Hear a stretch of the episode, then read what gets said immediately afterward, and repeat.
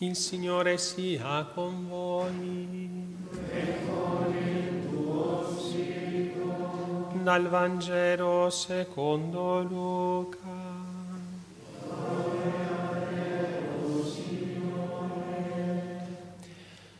In quel tempo Gesù disse ai suoi discepoli una parabola. Può forse un cieco guidare un altro cieco? Non cadranno tutti e due in un fosso?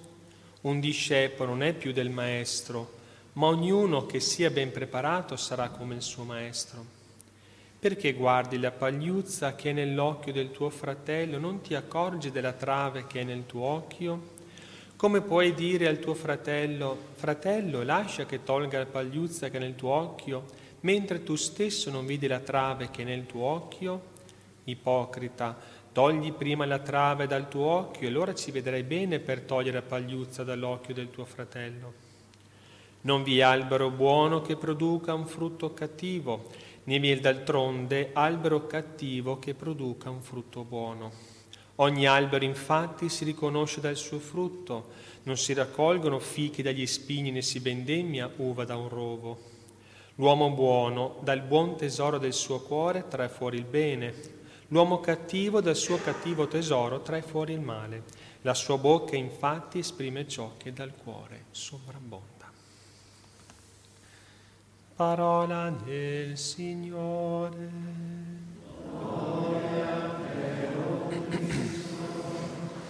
Angelica dita dell'alto nostro benedica.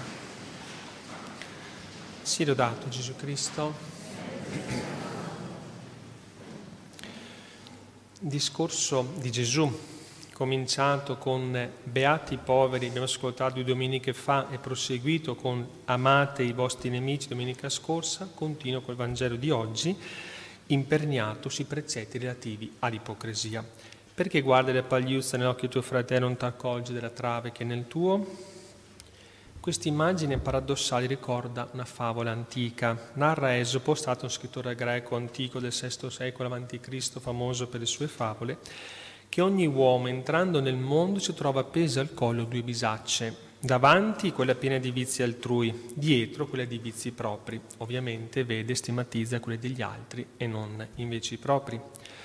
Il concetto è lo stesso nel Vangelo e nella saggezza degli antichi, differente però il contesto in cui i due brevi racconti si collocano e così diverso ne risulta l'insegnamento.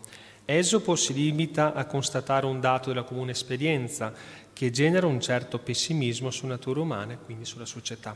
Il Vangelo invece invita a guardare la pagliuzza altrui, la trave propria, con gli occhi con cui li guarda il Signore, quindi con verità, ma senza condannare nessuno, perché nessuno di noi è immacolato. Immacolata, eccola là, solo lei, solo lei, una sola ce n'è di immacolata, no? Noi invece siamo peccatori tutti. E quindi, ecco questo. D'altra parte, senza disperare, scoraggiarsi, perché Egli ci dona sempre la possibilità di recuperare, di ravvederci, di ricominciare. Quindi l'esame di coscienza, io riconosco che sbaglio, che sono peccatore, ecco la confessione, ecco il pentimento, ecco la riflessione per cercare di migliorare. Non dire sono fatto così, ho carattere così. No, devi migliorare, dobbiamo migliorare tutti, giorno dopo giorno, per, con l'aiuto della grazia di Dio, adesso, per fare meglio. Torna a mente tra il proposito l'episodio Vangelo dell'adultera, ricordate, no? accolta sul fatto, trascinata davanti a Gesù con proposito di lapidarla e salvata da lui con la celebre frase chi di voi senza peccato scagli la prima pietra, ricordate, no? Quanta maldicenza, quante calunnie, quante vendette verrebbero meno se ci ricordassimo delle due bisacce, della pagliuzza della trave e delle pietre che lanciamo. Quanto spesso siamo inclini a rinevare anche il più piccolo difetto altrui senza riconoscere che non siamo migliori, anzi talvolta siamo anche peggiori.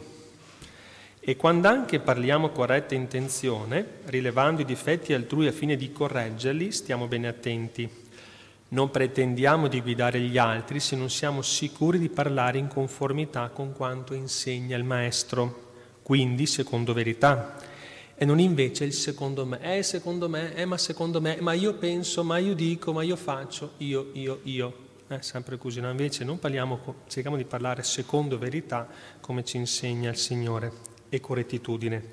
altrimenti saremo come, dice il Vangelo, un cieco guida un altro cieco, tutti e due cadono nel fosso.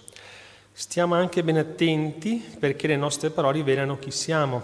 Come non possono venire uva dai fichi o da un cespuglio spinoso, abbiamo sentito, così non può venire il bene da chi non ha nel cuore. Il principio filosofico diceva nemo dat quod non abete, nessuno, niente dà, nessuno dà ciò che non ha. Quindi l'uomo buono del buon tesoro trae fuori dal suo cuore cose buone. L'uomo cattivo dal cattivo tesoro trae fuori il male, la sua bocca, abbiamo sentito, esprime ciò che dal cuore sovrabbonda. Non è fuori luogo tal proposito il mono di San Giacomo Apostolo nella sua bella lettera. Sia ognuno pronto ad ascoltare, lento a parlare, lento all'ira. La lingua nessun uomo la può domare, è un male senza posa pieno di veleno mortale. Con essa benediciamo il Signore e il Padre e con essa malediciamo gli uomini che sono fatti immagine e somiglianza di Dio. Dalla medesima bocca procede benedizione e maledizione. I discorsi e le parole pertanto possono essere molteplici di varia natura, ma la lingua parla secondo la saggezza del cuore di cui tutto l'uomo è un riflesso. Buon cristiano è dunque chi, chi è sincero nell'impegno incessante di far corrispondere i propri comportamenti e le proprie parole all'insegnamento del mio maestro, imparate da me che sono miti uomini di cuore. Abbiate voi questi sentimenti di Gesù Cristo, di San Paolo, e ciò senza la presunzione di aver raggiunto la perfezione, ma essendo questo umili e comprensivi circa difetti altrui, cercando di correggerli come anzitutto con l'esempio scripta ar verba volant, scripta manent ex sempre traunt. Le parole porta via il vento. Gli scritti rimangono, ma gli esempi trascinano. Ecco, l'esempio noi trasciniamo o nel bene o nel male. Quindi ecco il predicare bene e razzolare male. E io sono per primo eh, che mi metto in gioco su questo. Sto predicando, devo cercare di razzolare anche bene quello che predico. Quindi, se fosse necessario intervenire con richiamo, dobbiamo cercare di farlo sempre umilmente, senza ergersi a giudici o a maestri, perché il maestro è uno solo, Gesù Cristo. Noi siamo invitati a guardarci l'un l'altro con lo sguardo d'amore misericordioso con cui Dio guarda anche il più incallito dei peccatori, come lo guarda Dio, come lo guarda la Madonna. Se il tesoro del nostro cuore quindi la sapienza, parola di Dio illuminato, Spirito Santo di verità, la nostra bocca esprimerà ciò che il cuore sovrabbonda, userà il linguaggio come canale di misericordia e unità nella carità e non come arma di maldicenza e divisione. Cioè il mio fine deve essere sempre il bene, non la malizia, no? non il dividere, se no sono, sono come il diavolo che è il divisore che semina zizzania.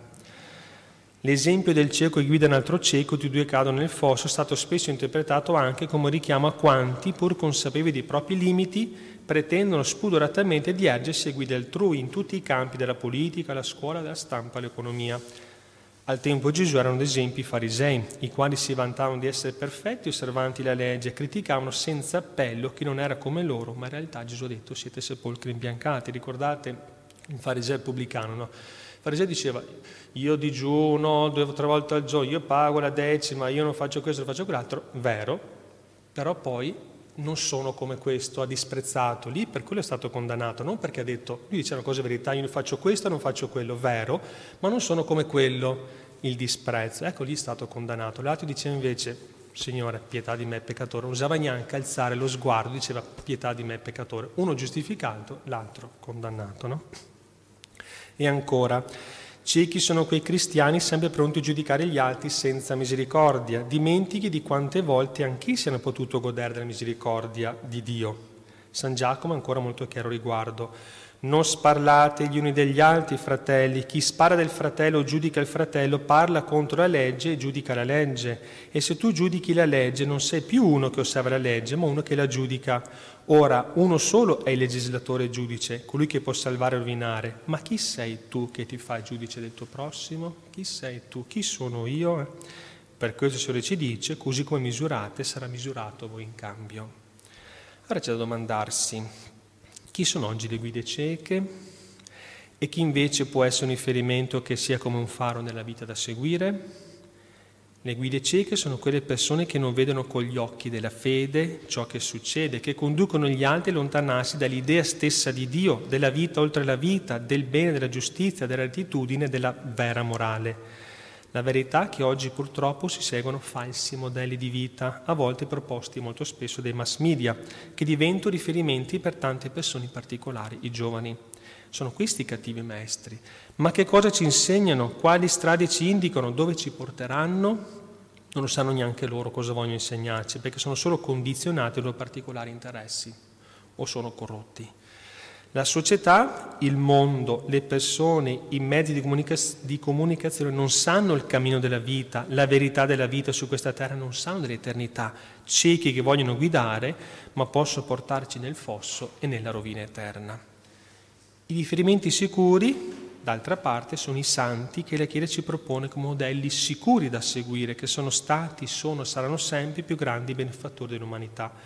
Essi sono coloro che hanno seguito Gesù, modello sublime di santità, vivendo integralmente il suo messaggio.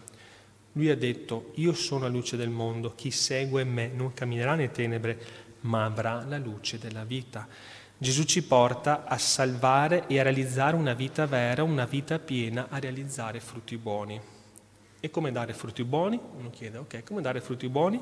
Dite Gesù, rimanete nel mio amore, il tralcio unito alla vite porta frutto, chi rimane unito a me come il tralcio alla vite porta molto frutto, che poi il verbo greco è manete, ecco, e, no, italiano manete e, insomma, mi, mi, confondo, comunque ha due, due connotazioni, è, è, Nemo mi sembra, ecco, però oltre a rimanere ha un'altra connotazione resistere, quindi resistete nel mio amore, tutte le tentazioni possibili, restate saldi in me, nel mio amore, perché ecco solo lì c'è la salvezza. Ecco l'importanza del nostro radicamento in Gesù Cristo, che è il Salvatore, la via, la verità, la vita. Colui ci dà la possibilità di costruire e realizzare la nostra vita, nelle grandi scelte, nelle esperienze di ogni giorno, nella maniera più bella, più vera, nella gioia e nell'amore per il bene di tutti i nostri fratelli e anche il nostro. Così possiamo essere persone di amore, di luce, di pace. Metto anche San Francesco, Signore, fa di me uno strumento della tua pace. Allora, conclusione. Ecco pertanto l'importanza fondamentale di conoscere i santi e soprattutto imitarli secondo le nostre possibilità, con impegno sincero e determinato. Lo possiamo fare con il di Maria Santissima, regina di tutti i santi. Sant'Agostino diceva che la forma Dei, la forma di Dio c'è, è lei che forma, ci divinizza. Anche il Monforte parlava dello stampo, lo stampo dove veniamo oggettati viene fuori il modello perfetto, perché Maria Santissima è il modello perfetto da seguire tutti i santi. Ecco allora la devozione a lei, no? E se lo Spirito Santo è santificatore per eccellenza, non lo fa senza l'Immacolata, perché come Cristo è stato formato gran purissimo da Maria Santissima, così sempre lo Spirito Santo e l'Immacolata formano i cristiani e ancor più i santi. Quindi ecco, attraverso Maria invochiamo lo Spirito Santo, diciamo un forte Spirito Santo vola dove trova Maria un'anima. Allora chiediamo alla Madonna la grazia dell'umiltà che è il fondamento, non è mai abbastanza di tutto, senza umiltà niente e per dare il frutto più bello che è la carità. Di tutto le virtù l'umiltà è il fondamento, la carità è il frutto più bello. chiediamo anzitutto l'umiltà perché Dio concede la grazia agli uomini, mentre esiste superbi, e poi chiediamo la grazia davvero di fiorire nella carità per essere appunto sale della terra e luce del mondo. Così sia, siano lodati Gesù e Maria.